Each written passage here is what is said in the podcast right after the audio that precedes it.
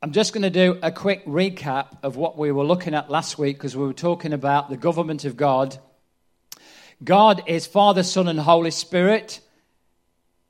In the Genesis one, it says, in the beginning, God, and it uses the word Elohim, which is God in plurality. So Father, Son, and the Holy Spirit were involved with creation. He is creator, is omnipresent, omniscient, omnipotent, and is eternal. He's ever-present, all-knowing, and he has all power. Yes?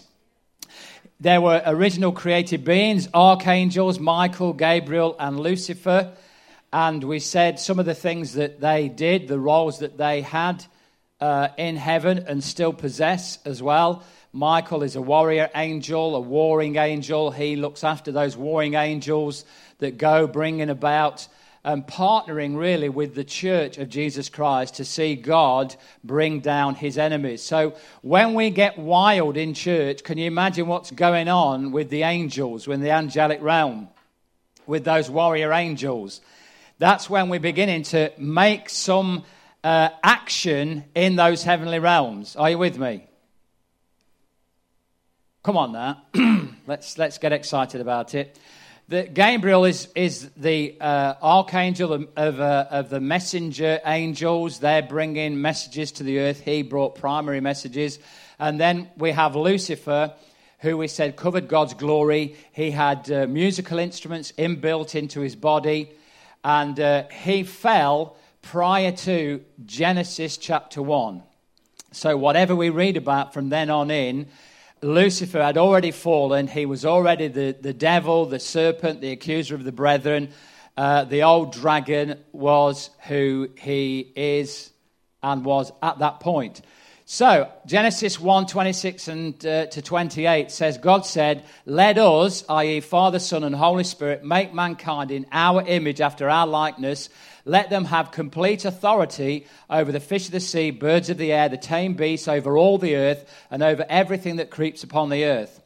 So God created man in his own image, in the image and likeness of God. He created him, male and female, he created them, blessed them, said to them, be fruitful, multiply and fill the earth. He didn't say uh, use contraception. He didn't say use abortion to try and limit the number of people on the earth. He just said go multiply.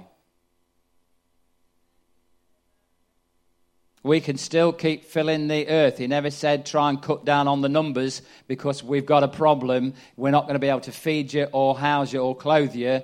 That's our problem, not God's problem. So he said, be fruitful, multiply, fill the earth, subdue it, using all its vast resources in the services of God and man, and have dominion over the fish of the sea, birds of the air, over every living creature that moves upon the earth. That was the mandate that God gave to us. We said Jesus is king. He has a domain. The, in the very word kingdom is a king and a domain, a dominion that he has. And God, Elohim, God in plurality, delegated that dominion to mankind. So his domain, his kingdom, he delegated it to man, to Adam and Eve, but it could have been any of us. The psalmist in Psalm eight says, what is man that you're mindful of him, the son of man that you visit him? You've made him a little lower than the angels. And I said last week that the translators, because they were a little bit concerned, they translated Elohim as angels rather than God. But the reality is we've been made a little lower than God because we've already read that we've been made in his image and his likeness to operate like him. Hello? Not as a substitute in that sense. We're not a God. We're not gods. But he's made us like himself because he wants us to operate like him. We want to be able to speak good things out that those things might begin to transform and change. So he said, what is this man that you've crowned with glory and honor? You've made him to have dominion over the works of his hands. You've put all things under his feet. All things should be under our feet. We should always be over the circumstances, not under them. Hello?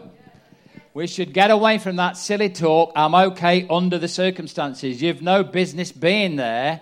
You've been made to triumph over those things. Those things are under your feet. You might be going through some circumstances, but you happen to them. Hello. Kick them about, okay? Deal them a death blow. Satan deceived Adam and Eve, and with that authority, he exerted dominion. But the good news is Jesus came back and he retook the lost authority, because when God gave authority to Adam and Eve, he gave it legally, and Satan knew that as he had been cast out of heaven and had his authority removed, if he could just cause Adam and Eve to sin, he could regain that authority, if you like, usurp it, take it to himself legally, and he could exercise that on the earth. But Jesus came, and he, after he had gone uh, from the cross into hell, taken the keys of death and hell, and been resurrected, he said to the disciples, "All authority has been given to me in heaven and on the earth. Therefore, you go, in a sense, with that authority, and with it, disciple the nations." Not just get people saved, thank you, sister, not just get people saved, but discipling the nations, which is a really big task. And he needed a body through which to exercise that authority, and we're it. Hello. We are the ecclesia, the called out ones. And Jesus said, "I will build my church," and we're it. Aren't you glad? So, Satan no longer has authority. Okay, nobody's excited about that. He hasn't got any authority now. Jesus has it, and he's given it to who? Okay, so say, "I've got authority." Okay, we, the body of Christ, if you were wondering what B O C is, Body of Christ. We've got it. Okay. So how does Satan operate?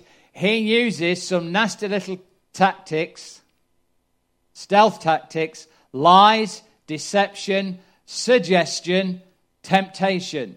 They're some of the things that he uses. He suggested to me when I was a teenager that I hadn't been called to preach.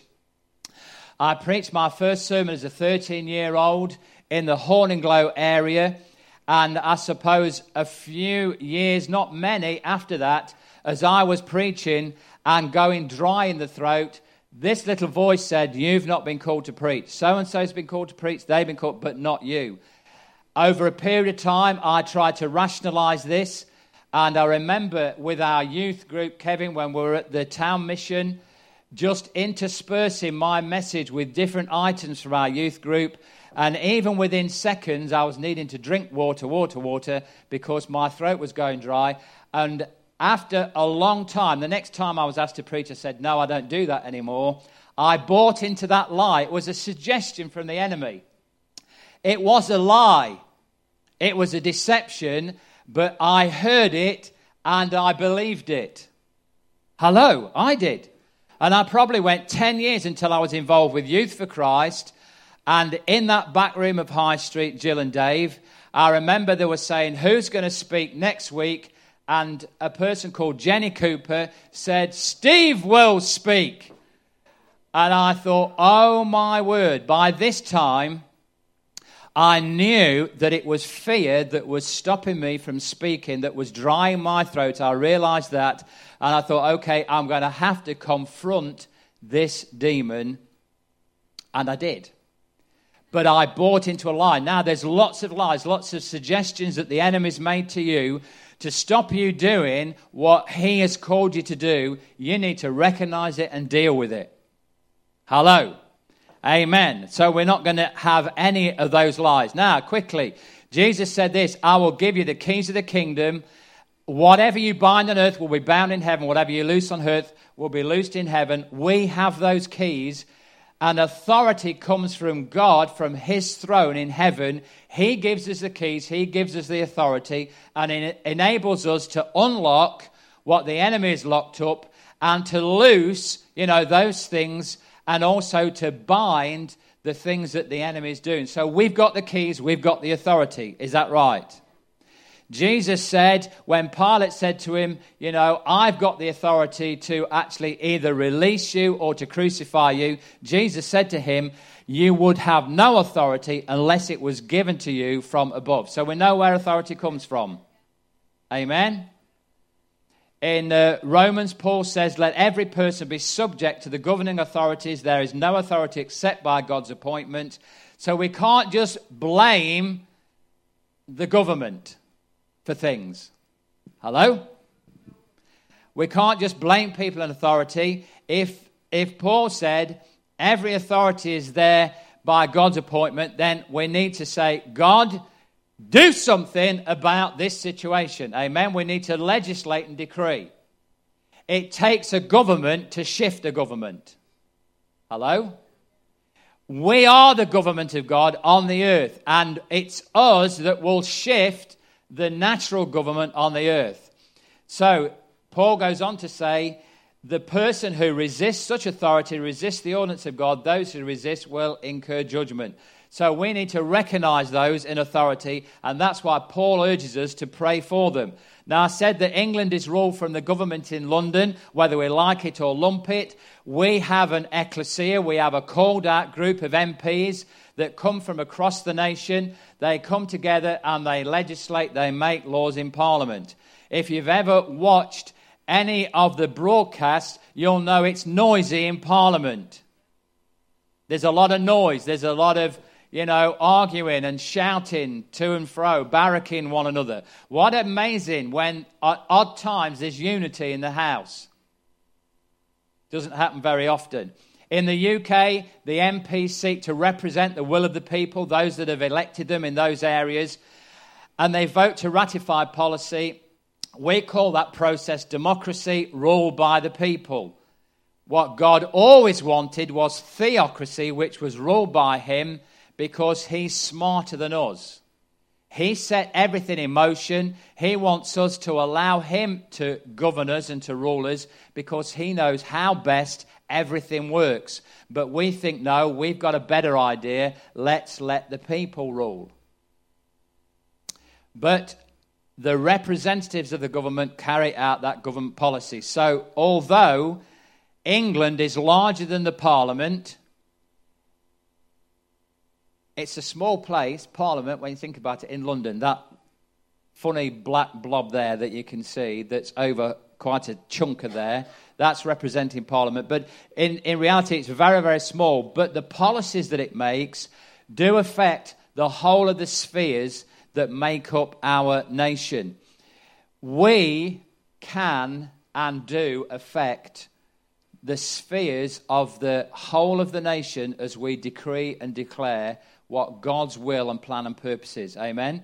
When the disciples said to Jesus, teach us how to pray, he said, pray like this, will of God, you know, be done on the earth as it is in heaven. Will of God be done. Kingdom of God come again on earth as it is in heaven. So there is that kingdom that needs to come on the earth. There is that will of God that wants to be done, and we're the enforcers of that. Hallelujah. Uh, Colossians one, sixteen, seventeen says, by him all things were created that are in, in heaven and on the earth, visible and invisible, whether thrones or dominions or principalities and powers. All things were created through Jesus and for Jesus. He is before all things, and in him all things hold together, all things consist.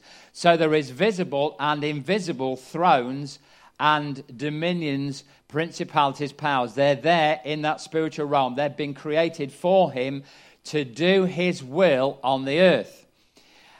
Paul says to the Corinthian church, while we do not look at the things which are seen, but at the things which are not seen. How can we see those things which are not seen? With the eyes of faith. It sounds ridiculous when Paul says we shouldn't be looking, or we don't look at the things which are seen. But in reality, we do, don't we? Because as we open our eyes, we see the things around us, what we might term reality. Paul was trying to, church, to teach the church in Corinth that In that invisible realm, there is everything that we need, and that is real. Those things that are not seen are what? Eternal. The things that we can see, he said, those visible things, they're only temporary. They're only temporal. So you and I have to, especially in this decade of I in, the decade to look and look again, we have to look beyond the natural into the supernatural realm, look beyond the visible into the invisible, and pull the invisible into the visible. That's what we have to do. By faith, manifest that's, that that is in that realm, already existing, pulling it into the here and now. But that, that makes all the difference. So there are these thrones, dominions, principalities and powers in the visible and the invisible. There are laws and principles that govern those visible and invisible realms. You won't see the law of gravity. We can't see that. But if you get on the top of the building and step off, I guarantee you'll come down. You won't float up. Because there is a principle in that law. And it's only when we use the law of lift and thrust do we ever go up rather than coming down. You know, when you get onto an aircraft or you get into a microlight or whatever it is, something that begins to overcome those natural um, principles, they can be overcome, but they can only be overcome for a certain time before those other laws come back in again. You and I can operate in God's laws and supersede the natural laws because we have a supernatural God. Okay, I'm going to say amen to that. But there is this demonic realm. Now, the Bible doesn't tell us whether there are good principalities and bad ones, that is, God's got a government, and they're all there trying to do his will, and then Satan, right next to each one of them, has got a bad one, and he's trying to, you know, outdo God's, or whether there are principalities and powers, rulers that have been set in place that are, in a sense, amoral. They're not good or bad, but we choose how we get them to operate. Satan wants them to do bad things, or maybe we get them to do good things. We don't know, do we? Come on, let's be honest. It doesn't say. Those principalities and powers, we read that God's made them for him. But Paul says we don't wrestle against flesh and blood, but we are wrestling against these principalities and powers. But we don't know whether there's counterfeit ones the enemy's put there and the ones that God's put there, do we? But we do know that our prayers can shift them. And I've written Prince of Persia in Greece and Daniel chapter ten, because we know that when Daniel had prayed and asked for revelation, he didn't get an answer for twenty-one days, so he fasted, he prayed. Gabriel came, and Gabriel said, on the first day that you prayed, God sent me with the answer from heaven, but the principality of Persia withstood me, stopped me from coming from the third heaven through the second heaven onto the earth to bring that message. He withstood me for three weeks, but just a moment ago, God released Michael, the warrior angel. He is battling that principality of Persia, and I've come through with the answer. Here's the answer. When I go back, we will deal with that prince, and the Prince of Greece will come. There'll be a change in that area. So we know that we can shift them, and that is the area of battle that we have to do with. They are there for God's plans and purposes. But we either let the enemy dictate to them, or we do. Does that make sense? So they can do our bidding even if the enemy is trying to usurp his authority, if he's trying to uh, work against them, make them do his will, his plans, his purposes. We know that when we engage in warfare and fasting and prayer, we can shift what is holding things up in that heavenly realm. So that's good news. So God holds ultimate authority. In fact, all authority Uh, as of all of creation, starts with God. It comes from him. Authority rests in his control. We're responsible to him. There is no authority except it comes from God, and the authorities that do exist are appointed by him. Authority cannot be taken, it can only be given and accepted or rejected. Authority is invested in people from a higher power. So, if God speaks to you and says, I want you to do this, you can either say yes or no. Is that right? I remember Reinhard Bonnke, when he was given the vision for the Minus to Plus booklet project, he said God had already given two other people in the nation the vision to put a booklet in every home, but they had said no, and he said, I was the third one that God said to, to do it, and he said, I'm choosing to say yes to God. We'll remember that. Remember when he shared that. So you can either, when God says, I want you to do that, you can say, yes, I'll do it, or no, I'm not going to do it. You either accept that challenge, that mandate, and then the authority that comes with it, or else you reject it. Is that right? So authority is coming down, it isn't coming up. So authority comes down from God. God positions us, gives us the authority, and then allows us to operate in that. Authority is delegated, and the word delegate means to entrust to another person a task or a responsibility, usually from a senior one to oneself. So God appoints someone in a position, and then they delegate other authorities to other people. So we have got in our country a prime minister who is at the moment Theresa May. She gathers around her a cabinet, and together they are responsible for different aspects of the government, and then they have departments, each of them, don't they? And they delegate powers to those government departments to do all the things that we need to see happen in our nation to function properly. So power and authority is delegated downwards from God. If we try and work upwards and take it, that is wrong authority. It also means to send or authorize someone to do something as a representative. So we send out from our country ambassadors into other nations, and they take the authority of our government into that nation. And they usually take with them diplomatic immunity, usually in, in those um, uh, buildings that they have.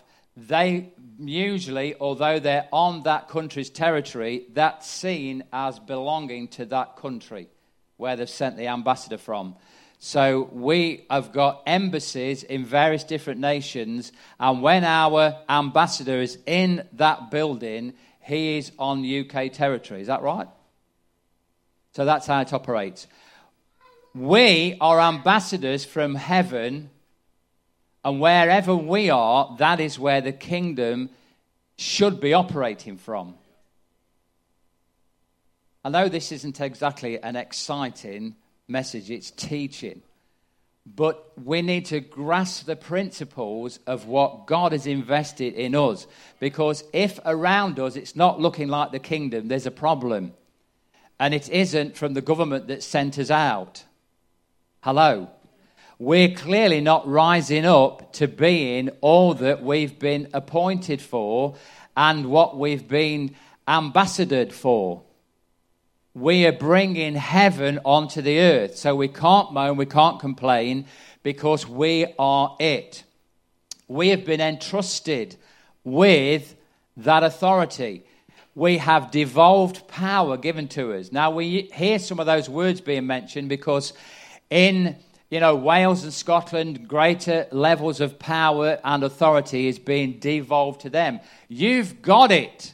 It's been devolved to us from heaven. It's been transferred. We've been authorized and commissioned, appointed, nominated. Whatever you like to say, God has empowered us, chosen us, selected us, elected us for his kingdom plans and purposes.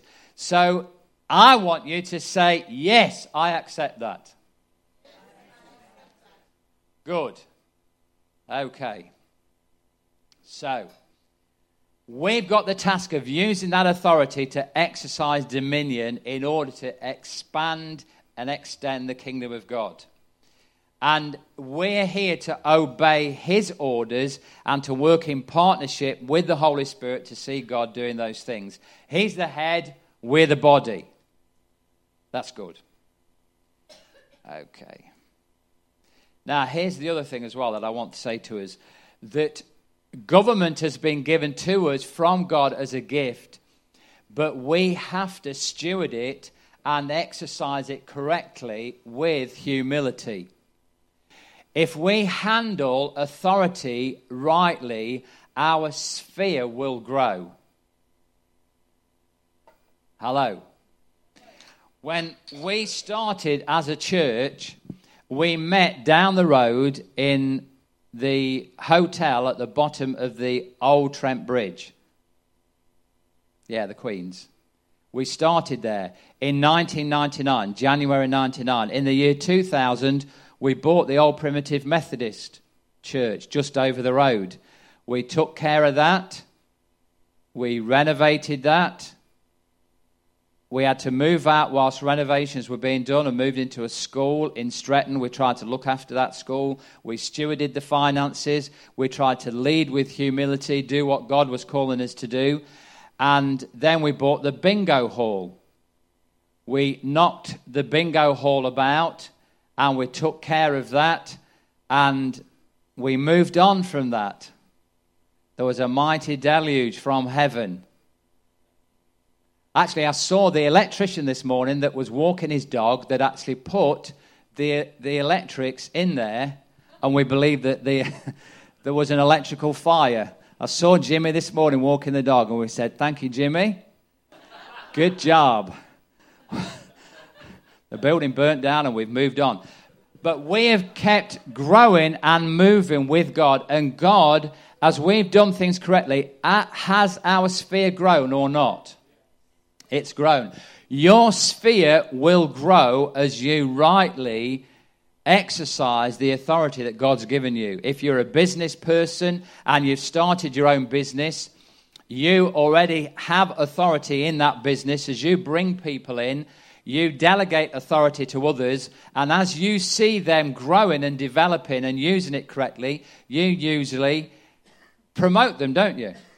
If they're always sitting around, not doing a good job, if they're bad-mouthing you or not doing good with the with the customers, you're not going to promote those people. We want to handle what God's given us rightly so that we can keep growing.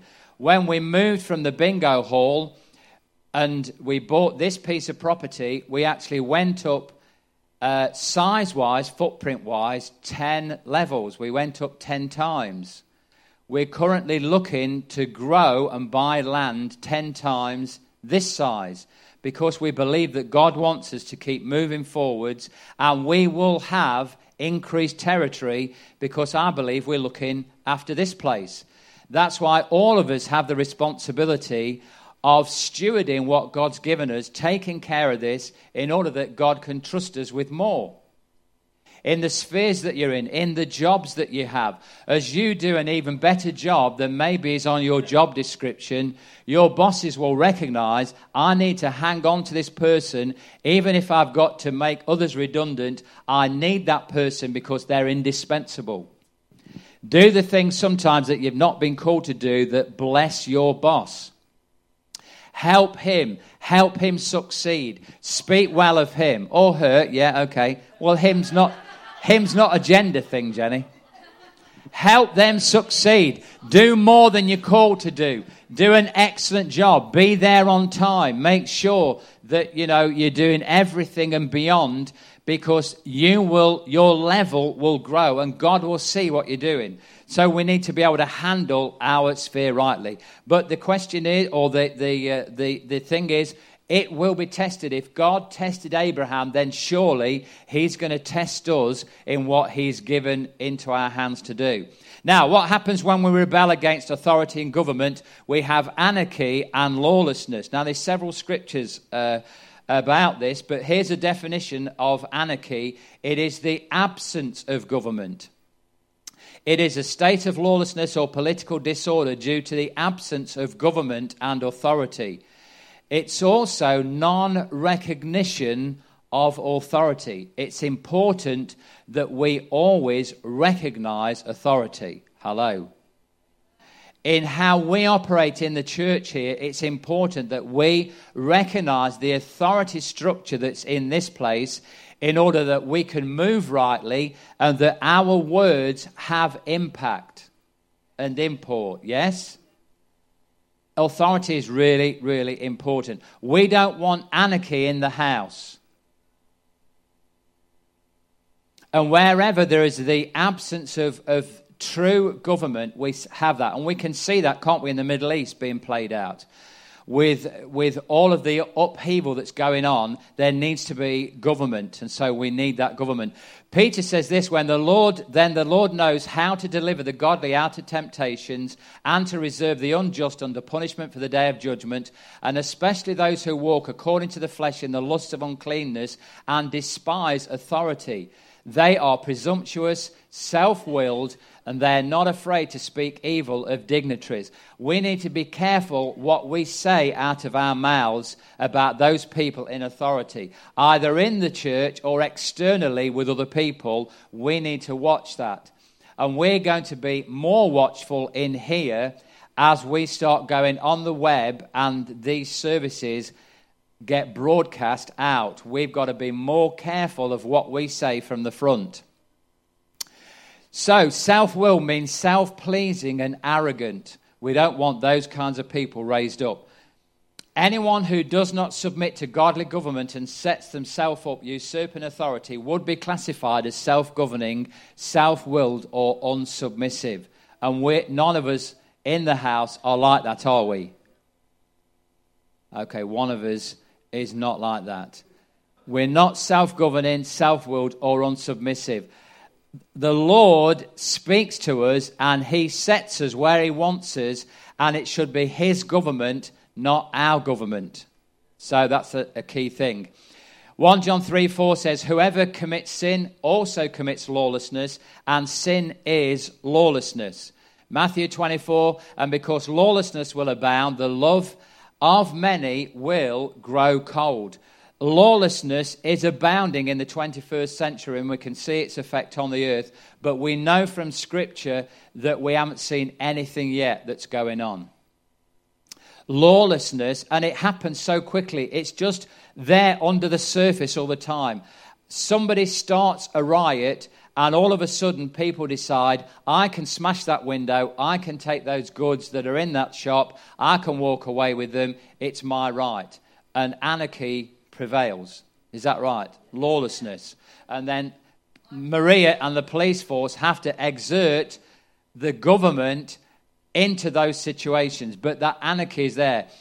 Jesus said this, the Son of Man will send out his angels. They will gather out of his kingdom all things that offend and those who practice lawlessness. So we don't want to be those people.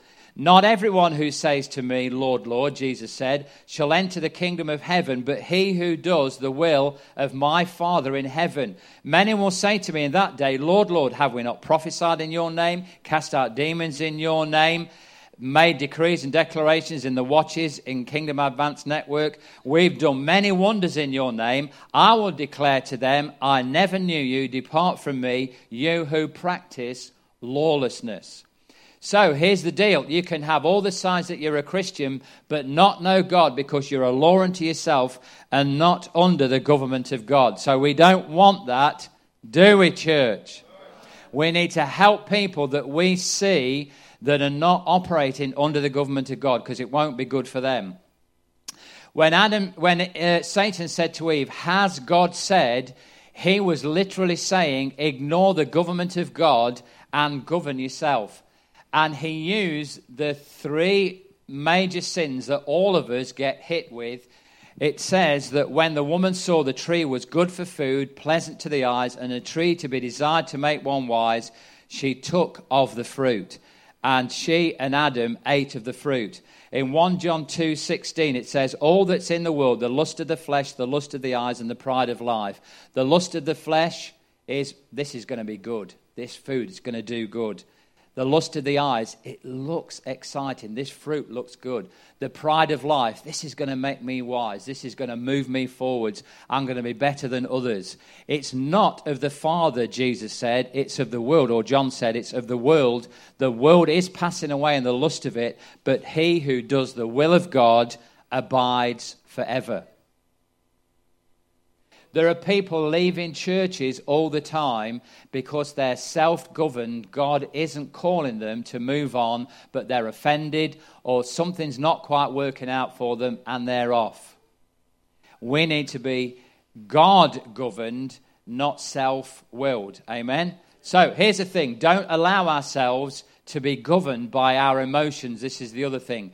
Don't allow yourself to be governed by your emotions. Our emotions are very strong, but they need to be brought into line with our will choosing to go with our spirit. The Bible says that the spirit of man is the candle of the Lord, searching all of our inward parts. Our spirit will enable us to follow the will of God if we're choosing that. If we're in his word, if we're spending time in his presence, he will lead us to do his word. But don't let your soul area dictate to you, because our emotions can be very strong. And in Proverbs twenty-five twenty-eight, it says, he who has no rule over his own spirit is like a city that's broken down and without walls. We need to be able to govern ourselves as human beings. Amen. We need to bring our souls under subjection, as Paul said. He said, I I beat my body. Now, I don't know that he did that flagellation like some do in some of the church churches, but Paul was saying, I discipline myself in order that I might stay in that place where I can be blessed by God and be a blessing to others.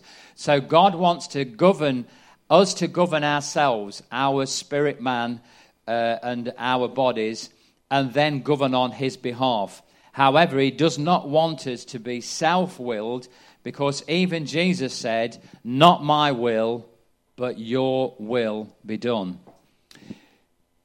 So, Lord, I pray today that, Lord, we would be conscious of your will and of your government, rule and reign in our hearts and lives. Lord, where the enemy would want to come and try and knock us off track, when he would try and bring suggestions or temptations, Lord, I'm asking right now that every single one of us would be mindful of your word, that we would be people of your word, that we would recognize, Lord, your government in our lives, and Lord, the authority as well that you've given to us.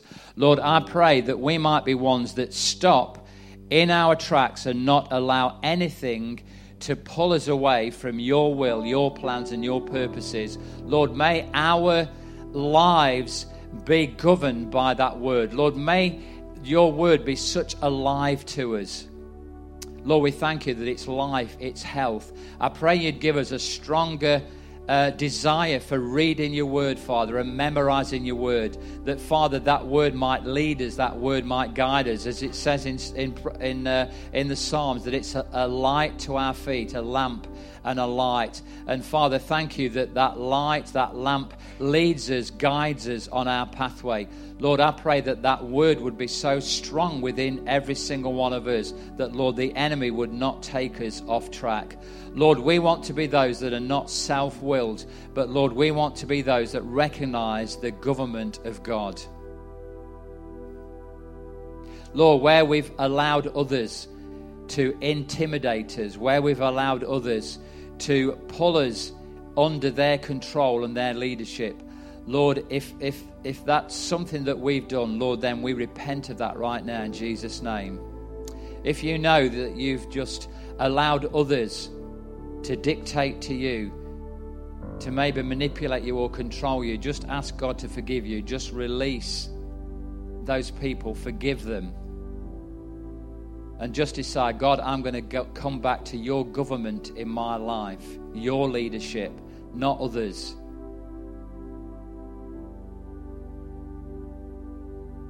If you've been self-willed, then choose today, God, I'm not going to choose my will in the future. I'm going to choose your will, your government over my life. I'm going to allow you to lead me. I'm going to allow you to guide me.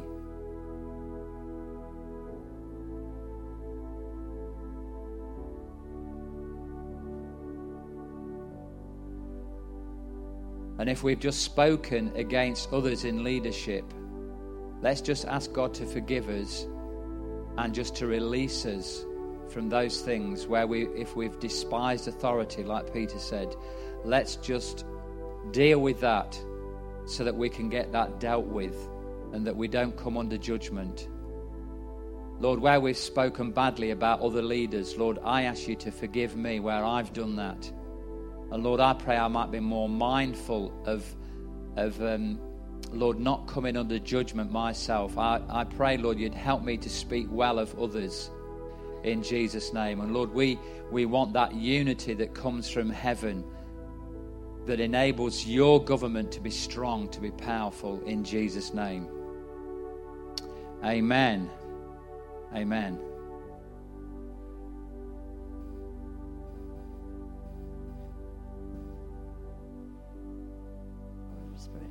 I just heard the Lord say that he's realigning some people. And um, it's very important that you know who you're connected to. Because um, what Steve's been talking about, if you're correctly aligned, you should be prospering. Do, do you hear me? And if we're out of alignment, we will not prosper. And so I just want to make sure, because Steve spoke some very strong things right at the end when we were just praying, that you make sure that you know that the Lord has called you to be aligned with an apostolic house and an apostolic governance.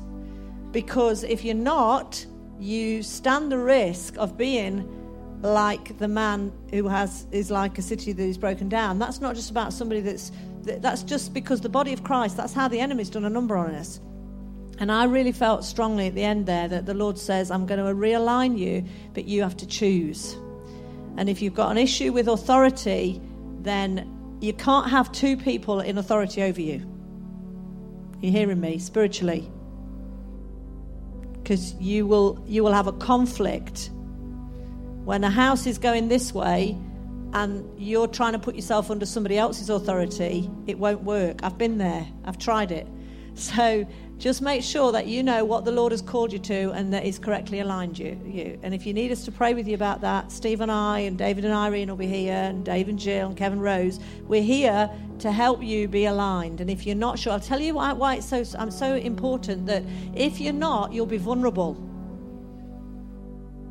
You'll feel like, I'm not prospering and I'm on the outside and I can't have the blessing of the house. You'll only have the blessing of the house if you're connected rightly. Yes? Amen? That's good, that's good news. Good word, good news. So thank you, Lord, for what you've done today and the building your body strong, strong to take out the enemy. Amen?